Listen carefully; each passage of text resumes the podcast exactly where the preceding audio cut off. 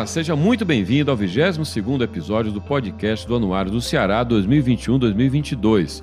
O Anuário é um produto multiplataforma. Além desse podcast, também está na Rádio Povo CBN, na CBN Cariri e na TV, no canal FDR. Você também pode acessar os episódios que você vai assistir aqui como podcast em outro formato, na íntegra, no YouTube. Você pode acessar ainda no nosso site anuariodoceará.com.br. A edição impressa 2021-2022 do Anuário tem 13 capítulos e 680 páginas. É um retrato completo do Ceará em diferentes dimensões. Você tem lá informações, por exemplo, sobre o governo estadual, o governo federal, sobre a cultura, no capítulo Ceará da Cultura, que esse ano, inclusive, traz a lista completa dos museus do Ceará. Sem contar que o capítulo especial desse ano é uma homenagem aos 60 anos do Malc e todo o projeto gráfico é baseado em obras que estão no acervo do Malc, informação sobre economia, com análises assinadas por economistas da BFA e muita informação também de análise. Portanto, o anuário é informação e também análise. E dentro dos conteúdos do anuário, a gente traz a ficha completa do time da Prefeitura de Fortaleza, com secretarias, com autarquias.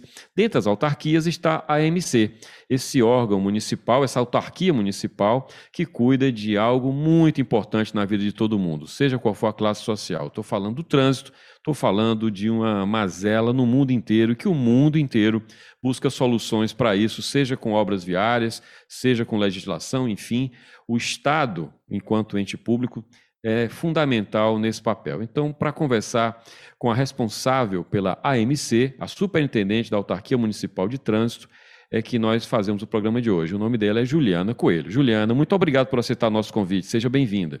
Obrigada, Jocélio. Eu que agradeço o convite.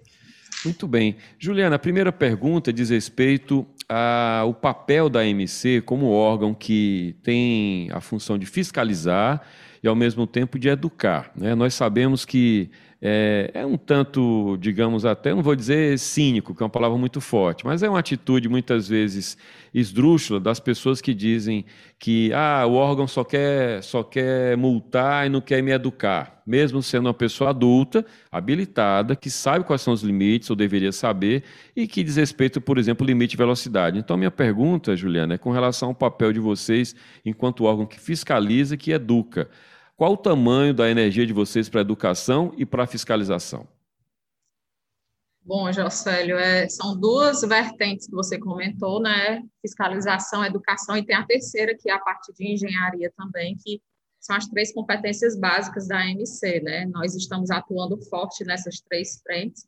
A grande questão é que não somente a população brasileira, mas no mundo todo, só vê o órgão de trânsito como fiscalizador e mais é, por mais que nós consigamos investir em educação, sempre nós vamos ser taxados como indústria da multa, porque as pessoas elas têm o hábito de querer fazer do jeito delas, cometer infrações e não ser punidas. É a partir do momento que o órgão de trânsito faz o seu papel, que é punir, elas acabam criticando o órgão de trânsito. Tem muito, tem muito disso, as pessoas Sim. reconhecerem que elas erram e, e, ver a autuação como, bom, eu realmente é, tive uma atitude errada, coloquei em risco a minha vida, a vida de outras pessoas, fui punida por isso, e a multa, ao chegar na sua casa, deveria ser é, uma lição para você aprender por esse erro e não cometê-lo novamente, né? Então, assim, nós temos feito bastantes comandos de fiscalização, porque eles são importantíssimos, não podem deixar de acontecer, nós conseguimos é, inibir que pessoas com comportamento de risco continuem circulando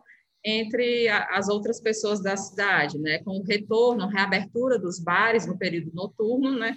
A gente percebeu um aumento de pessoas se recusando ao teste do bafômetro. Isso significa que muitas pessoas estão dirigindo alcoolizadas. Isso é muito grave, né?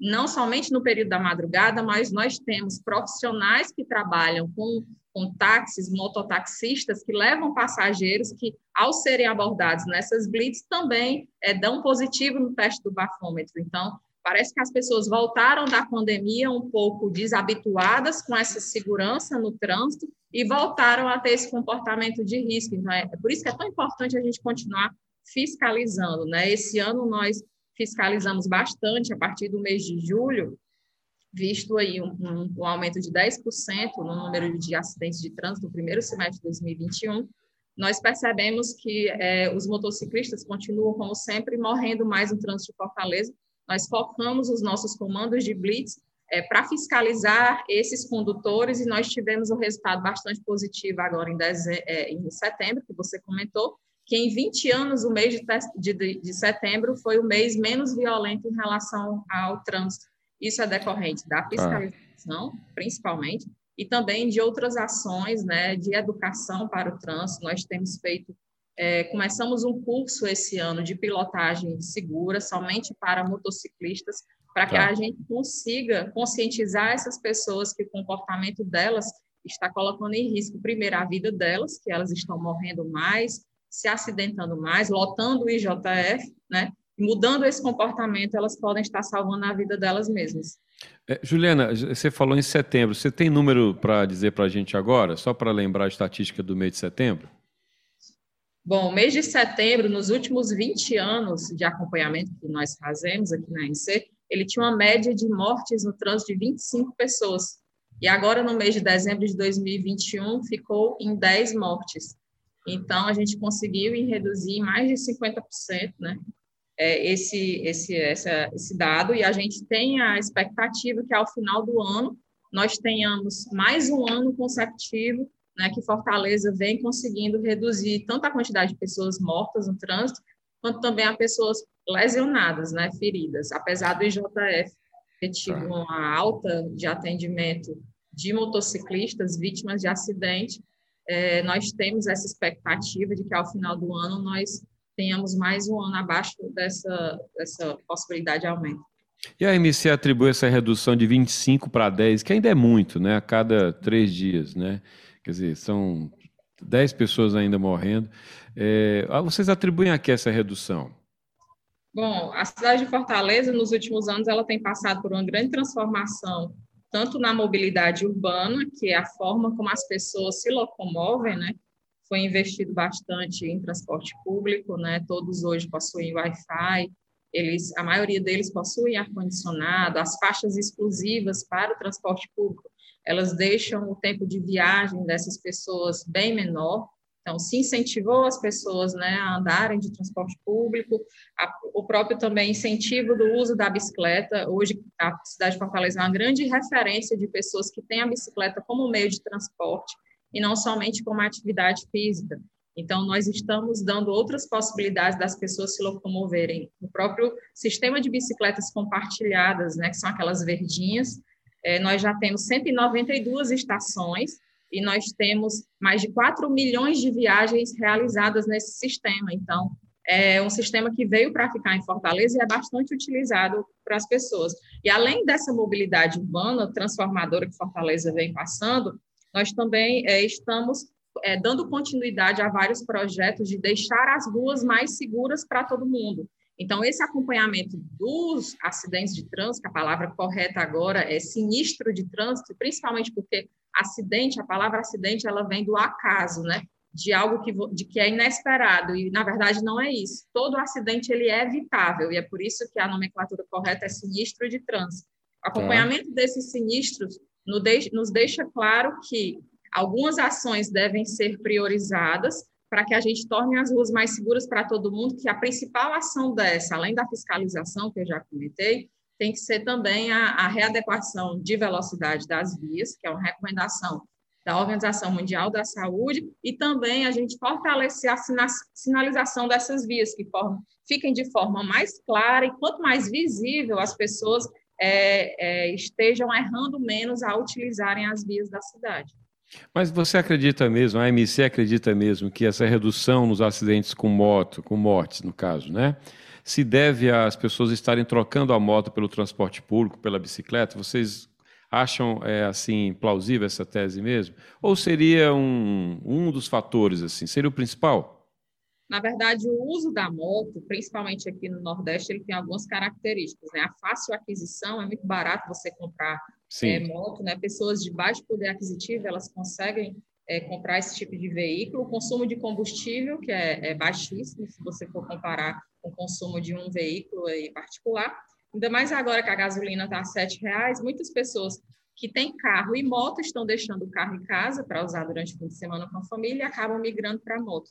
E outro fator foi que durante a pandemia, o isolamento social, né, as pessoas deixaram de andar de ônibus, porque estavam aglomeradas, e passaram a andar ou de, de Uber, né? Transporte ali. É, é, de aplicativo, pago, né? né? De aplicativo, uhum. ou passaram a, a, a migrar para moto.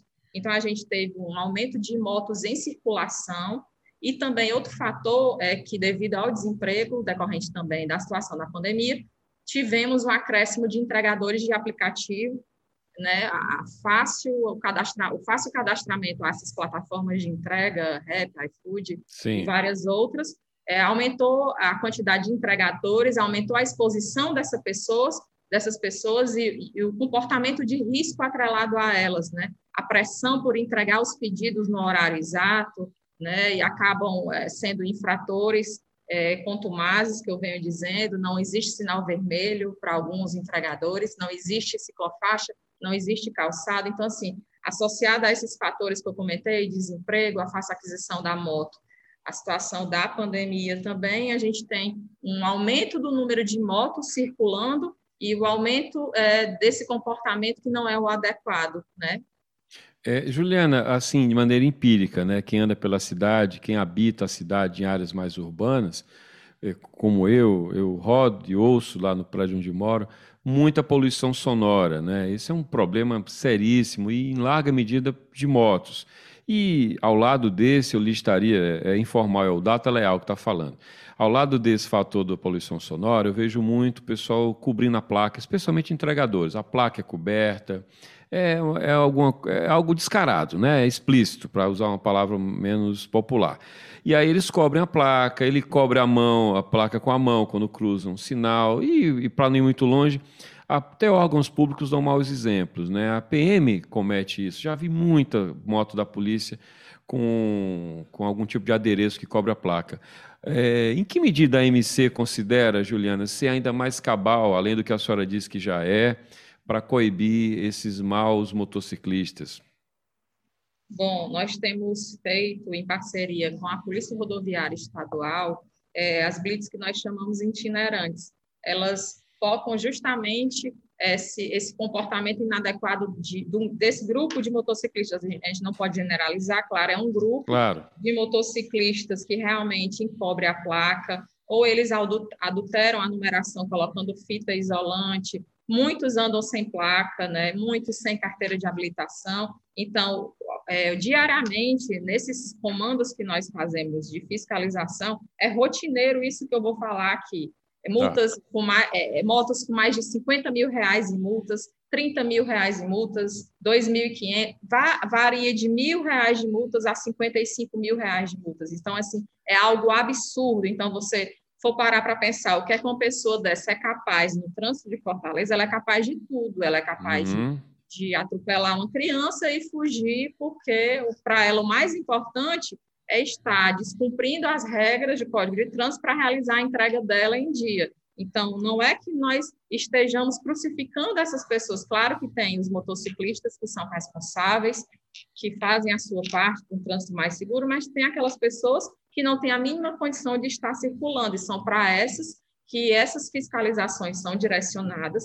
E hoje, é, nós, a maioria dos veículos que são retirados de circulação em Fortaleza, 90% deles são motos.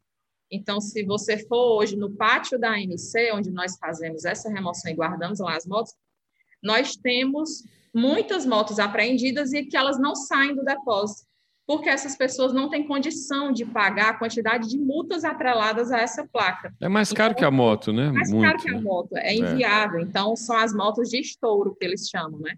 São motos passadas por vários eh, proprietários que eles não se preocupam com as multas que estão sendo é, geradas, e aí até cair numa blitz dessa, numa fiscalização, é que eles realmente deixam de circular. Então, a gente tem comandos específicos para conseguir tirar de circulação essas pessoas. Quando a senhora fala comando, aqui no Ceará também falam blitz, né? Não tem diferença, né? O conceito é o mesmo. Não, mesmo. E nesses locais que, claro, a gente não vai dizer onde é que vocês é, ficam, nem acho que de, nem é responsável fazer isso. Nesses comandos que vocês montam, vocês chegam a recolher quantas motos, Juliana? Assim, tem uma, uma regulamentação nova em que as pessoas que são abordadas e têm licenciamento atrasado, no momento da blitz, ela, nós damos a oportunidade para que ela quite o licenciamento, então elas ficam retidas ali na, próximo a, aos agentes até o momento que a pessoa consegue fazer o pagamento e ela é liberada. Né? Então, assim, depois dessa nova resolução, nós estamos apre apreendendo menos veículos, mas hoje em dia, no comando de Blitz, são poucas motos se a gente comparar com o ano passado.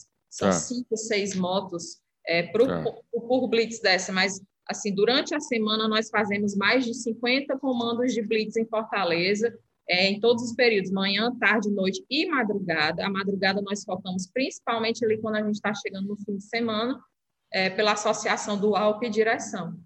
E, e, essas ações que vocês fazem, eu imagino que tenham um, um, apoio da Guarda Municipal ou da PM, né? Porque é um, é um trabalho de risco também, né? Sim, Guarda Municipal, a Polícia Rodoviária Estadual, que é é, o grupamento da Polícia Militar voltado para essas ações no trânsito também, nós temos convênios com essas duas, e é, são importantíssimas, porque os agentes de trânsito, eles não, não andam armados, né? só tem ali um colete balístico para proteção deles, e esses comandos de blitz, eles são altamente tensos, porque se a nossa realidade são muitos motociclistas e muitos carros é, com a quantidade excessiva de multas, então, quando eles veem a fiscalização, eles tendem a fugir. E 15 dias atrás nós tivemos um motociclista que fugiu do Amblitz e atropelou uma criança lá no Conjunto Palmeiras. E semana passada nós tivemos um entregador que fugiu é, de uma blitz que, em frente à sede da MC e ele derrubou um de nossos agentes, ele teve várias escoriações, ele, ele chegou até a ser preso aqui na delegacia da Oliveira Paiva. Então, assim, é recorrente no nosso dia a dia é, essas operações ser, serem muito tensas, né? justamente porque as pessoas querem burlar o máximo que conseguir a fiscalização. O, no, no, passado, né, lá nos anos 80, 70, a, até acho que entrou pelos anos 90 ali. Quem cuidava de trânsito era PM, era uma função do Estado, a Constituição mudou isso, o país demorou a fazer a migração. E lembro que era o Batran, depois o BPTran, e você tinha o guarda da rua, tinha um guarda na esquina, o seu Rafael ali no 7 de setembro, você tinha os personagens da cidade, o guarda sozinho. A AMC nunca trabalha sozinha, você sempre, sempre tem uma dupla no carro, você nunca tem. Vocês não trabalham com guardas na rua sozinhos. É um modelo de trabalho, a ideia é, é segurança para o agente também, é isso, Juliana? É isso que explica? É tudo que eu vinha falando desde o começo, né? O órgão de trânsito ele é mal visto pela população e desde que eu assumi a AMC em janeiro, eu tenho trabalhado muito a palavra cidadania, que é a autarquia municipal de trânsito e cidadania. Eu tenho, a gente nós temos feito uma série de ações para que a população veja a AMC, e principalmente os agentes de trânsito, quando você fala AMC, você lembra do agente na rua fazendo o trabalho dele, está muito associado somente à aplicação de multas, e é, e é isso que a gente tem que começar a reverter, né? Sim. E isso coloca em risco a segurança desses agentes também, que eles são hostilizados, eles são desrespeitados, eles estão fazendo o trabalho deles, mas as pessoas, por não reconhecerem o erro delas, acabam é, crucificando essas pessoas, e, isso a gente tem que mudar um pouco a nossa operação, sempre tendo o apoio da Guarda Municipal ou da Polícia, recorrendo a, esses, a esse suporte para que a gente torne o nosso trabalho mais seguro. Mas eu acredito que durante esse ano a gente já conseguiu fazer muitas ações, é, não somente voltadas para fiscalização envolvendo os agentes em ações educativas também, é, tanto para proteção do ciclista, proteção do pedestre, para que as pessoas comecem a ver que o objetivo final do órgão de trânsito é que a menor quantidade de pessoas se envolvam nesses acidentes de trânsito, a tá. gente consiga deixar os leitos do IJF para pessoas com outras doenças e não vítimas de acidentes, né? Em plena pandemia, a gente teve um aumento de motociclistas acidentados, quando os leitos deveriam estar para as pessoas vítimas de Covid, estavam sendo ocupados por vítimas de acidente. Isso não é o Sim. que a gente quer. Juliana, uma das medidas mais recentes, mais emblemáticas de Fortaleza foi reduzir a velocidade de algumas vias. E, claro, como toda medida que mexe com a vida das pessoas, causa polêmica. Né? E, e, a primeira reação de muita gente foi associar essa redução ao interesse arrecadatório. Olha só, a prefeitura reduz a velocidade para 50 km por hora para poder eu cair nessa arapuca, entre aspas, e gerar arrecadação. Esse é o, é o que o senso comum indignado diz. E vocês agem quando fazem isso com base, você já citou aqui, em OMS. Eu imagino que aquela relação de Fortaleza com o Instituto Bloomberg de Nova York tenha contribuído né, nessa discussão. Queria que você explicasse o porquê dessa decisão. Sei que você já falou isso várias vezes, mas queria que você é, defendesse o porquê dessa redução e até o fim do ano, pelo menos, qual é o planejamento de vocês para ampliar essas reduções? Bom, Fortaleza começou com essa política de moderação da velocidade desde 2018.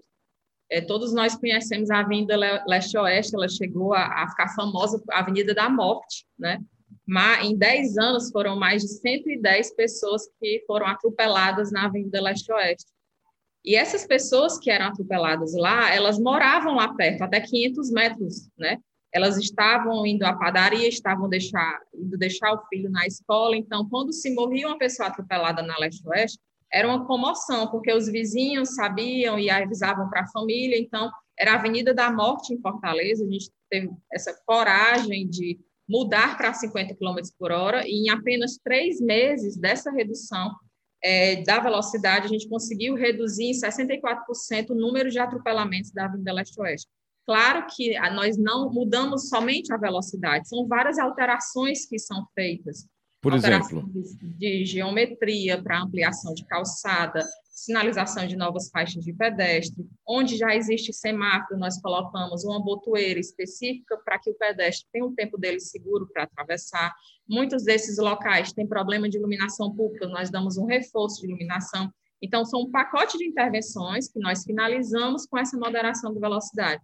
Então, acompanhando esse resultado positivo da Leste-Oeste em 2018, nós continuamos avançando em outras vias que se mostram críticas em relação não somente à quantidade de acidentes, mas em relação à gravidade desses acidentes. Existem as pessoas que morrem, as pessoas que ficam feridas, é um número imenso. Somente no ano passado foram mais de 24 mil pessoas em Fortaleza que ficaram feridas em decorrência desses acidentes. Então, hoje, o cenário de Fortaleza é nós temos 136 quilômetros de vias com velocidade regulamentada em 50 km por hora. Nós fazemos um estudo antes de decidir quais são essas vias que vão passar por essa mudança. E nós, é, cada via dessa, ela passa por um período educativo de seis meses, onde não é feita nenhuma autuação para esses condutores que trafegarem acima de 50 km por hora. Nós fazemos campanhas educativas nessas vias, os próprios agentes, eles vão fazer essa conscientização. E um dado interessante de se falar é que do total é, de condutores de condutores não, o total de veículos registrados no Detran de Fortaleza, apenas 30% deles são infratores. Se a gente consultar pela placa dos veículos, do total de 100% dos, do, dos veículos cadastrados, apenas 30% são infratores. Então, significa o quê? Que 70% da população de Fortaleza não realiza nenhum tipo de autuação durante o ano. Então, nós temos é, uma grande parcela das pessoas que faz a sua parte no trânsito. Então, essa menor parcela é que é, realiza é, uma quantidade de multas relacionadas principalmente ao excesso de velocidade, né? E a gente faz esse grande acompanhamento. Outro fator que eu queria comentar é pois que não. a gente trabalha muito com a transparência dos dados. Hoje, se você acessar o aplicativo da MC e o site, a MC Trânsito, lá você tem a localização de todos os equipamentos de fiscalização eletrônica. Então, nós já informamos para as pessoas onde tem esse equipamento, nós sinalizamos onde ele está para que as pessoas não sejam, sejam pegas de surpresa. Mas todo mundo, quando vai tirar a carteira de habilitação, sabe que existe velocidade regulamentada nas vias, né? Sinalização vertical, horizontal. Então, assim, nós estamos trabalhando com esse reforço da sinalização. As pessoas têm que estar cientes de qual é a velocidade regulamentada nessas vias. O resultado dele é bastante positivo. As principais vias hoje de Fortaleza passaram por essa mudança e nós fazemos o acompanhamento de forma transparente. Nós sempre é, é, informamos para a imprensa nos canais da prefeitura, a imprensa adora cobrir essa pauta, né, muito pela polêmica que ela gera ali no, nos momentos iniciais, mas o que nós temos constatado é que as pessoas se adequam, acabam se acostumando, existe uma grande é, é, informação que não é verdade, que a redução dessa velocidade, ela aumenta o congestionamento. Na medida que nós moderamos essa velocidade, os veículos eles andam em pilotões e trafegam a uma velocidade constante. Isso facilita a fluidez das vias. É muito melhor que você tenha os veículos agrupados andando a uma velocidade do que um andando a 60, um andando a 40, um andando a 30, isso acaba é, atrapalhando mais a fluidez da via do que você passar a ter uma velocidade média para todo mundo. Então, existem alguns mitos, a gente vai esclarecendo para as pessoas, mas o mais importante disso tudo é que em 2020 foi o sexto ano consecutivo que Fortaleza conseguiu reduzir a quantidade de mortos e feridos no trânsito. Isso mostra que nós temos que seguir, avançando com essas políticas também de moderação de velocidade e tantas outras que nós temos feito. É importante sempre falar na educação, mas eu queria é, ainda falar sobre ah, o papel fiscalizador e repressivo, por assim dizer. Tá? É, a senhora falou um dado interessante: 30% só dos, digamos, maus motoristas, eu vou, vou generalizar dessa forma, é, 30% da frota só, né, das placas, como a senhora diz, fazem parte dessa lista de infratores, chamemos assim. É, olhando pelo outro lado, 70%, como a senhora diz, não são né, maus motoristas aos olhos do órgão de trânsito. Como é que a gente, na sua visão, como é que a gente pode é, reverter esses 30%? Como é que a gente pode trabalhar para que nós cheguemos ao que Brasília foi nos anos 90? Brasília foi um case, a senhora estudou isso, no governo do Cristóvão Buarque, teve uma campanha naquele momento com, com a imprensa local, e Brasília passou a respeitar a faixa de pedestre. Brasília, que é um desenho urbano questionável, né, lá do Lúcio Costa, que privilegia muito carro, já não cabe isso hoje no mundo, né? O mundo reduz carro e aumenta a calçada. O que fazer para que nós consigamos que, por exemplo, pegue esse exemplo da faixa de pedestre, ela passe a ser respeitada, Juliana? Isso é um processo, né? Fortaleza já começou esse processo.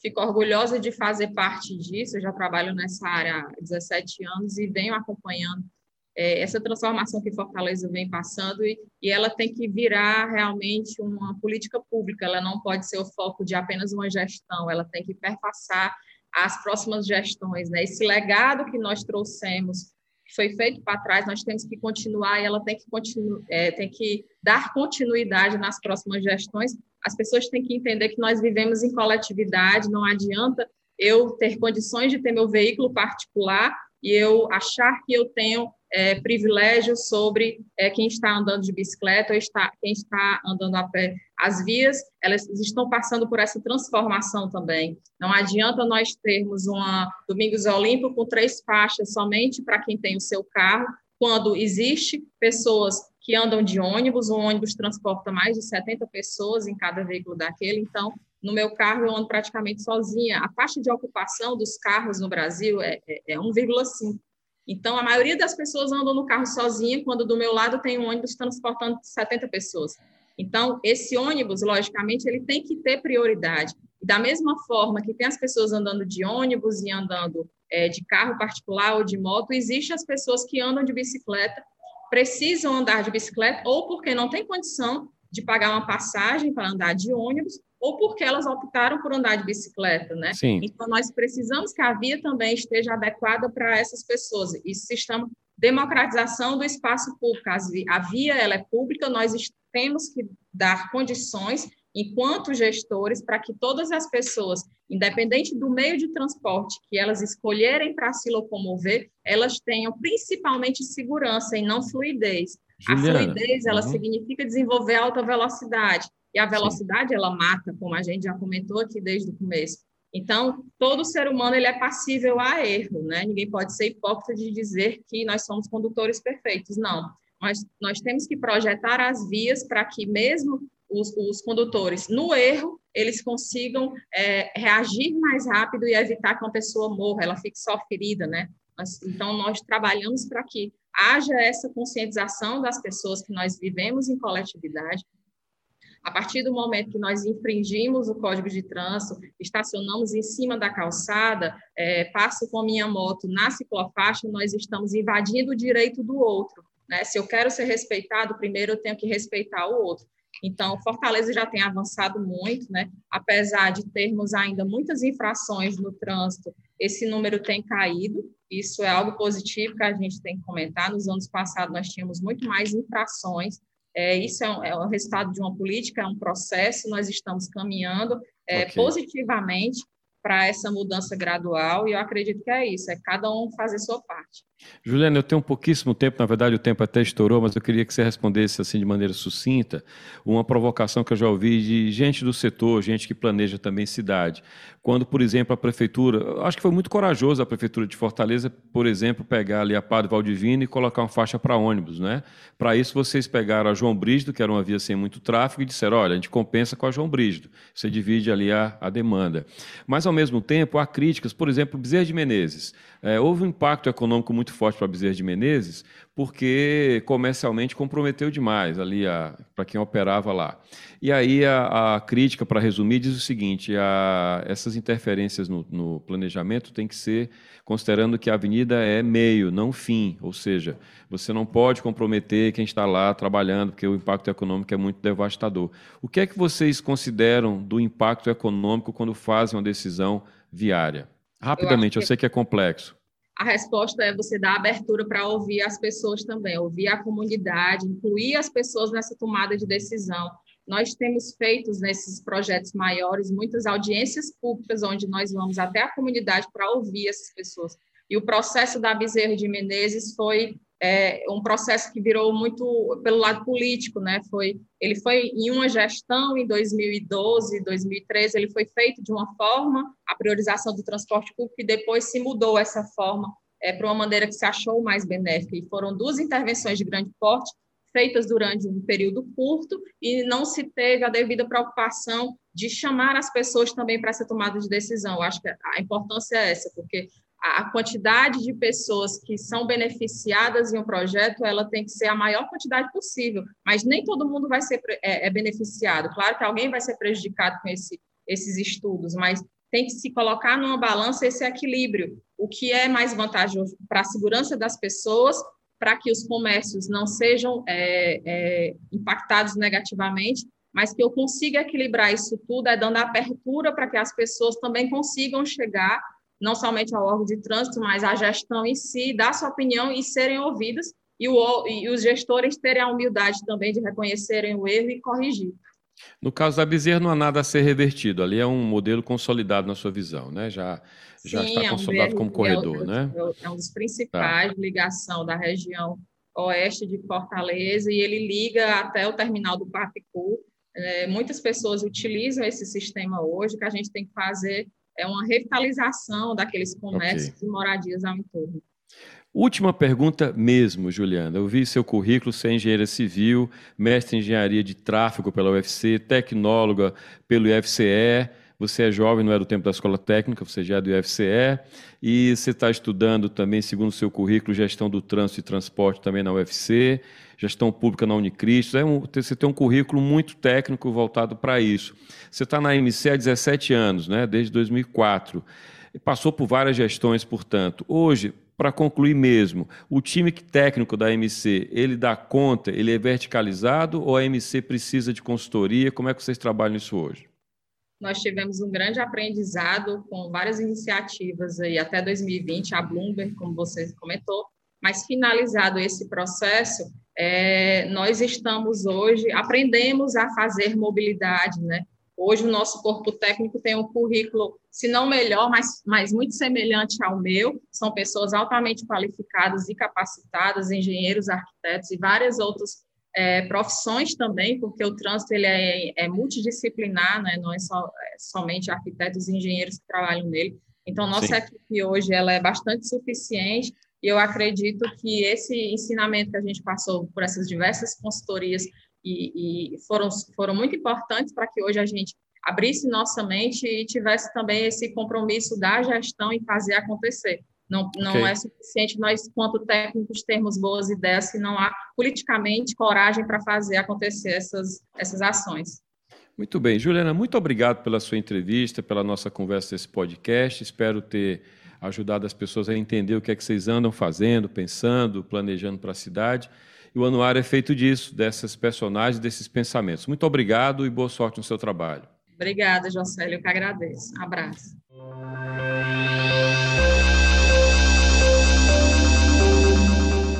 Conversei com Juliana Coelho, superintendente da AMC, no 22º podcast da série de podcasts especiais do Anuário do Ceará. Muito obrigado a você pela sua audiência e até o próximo episódio. Tchau, tchau.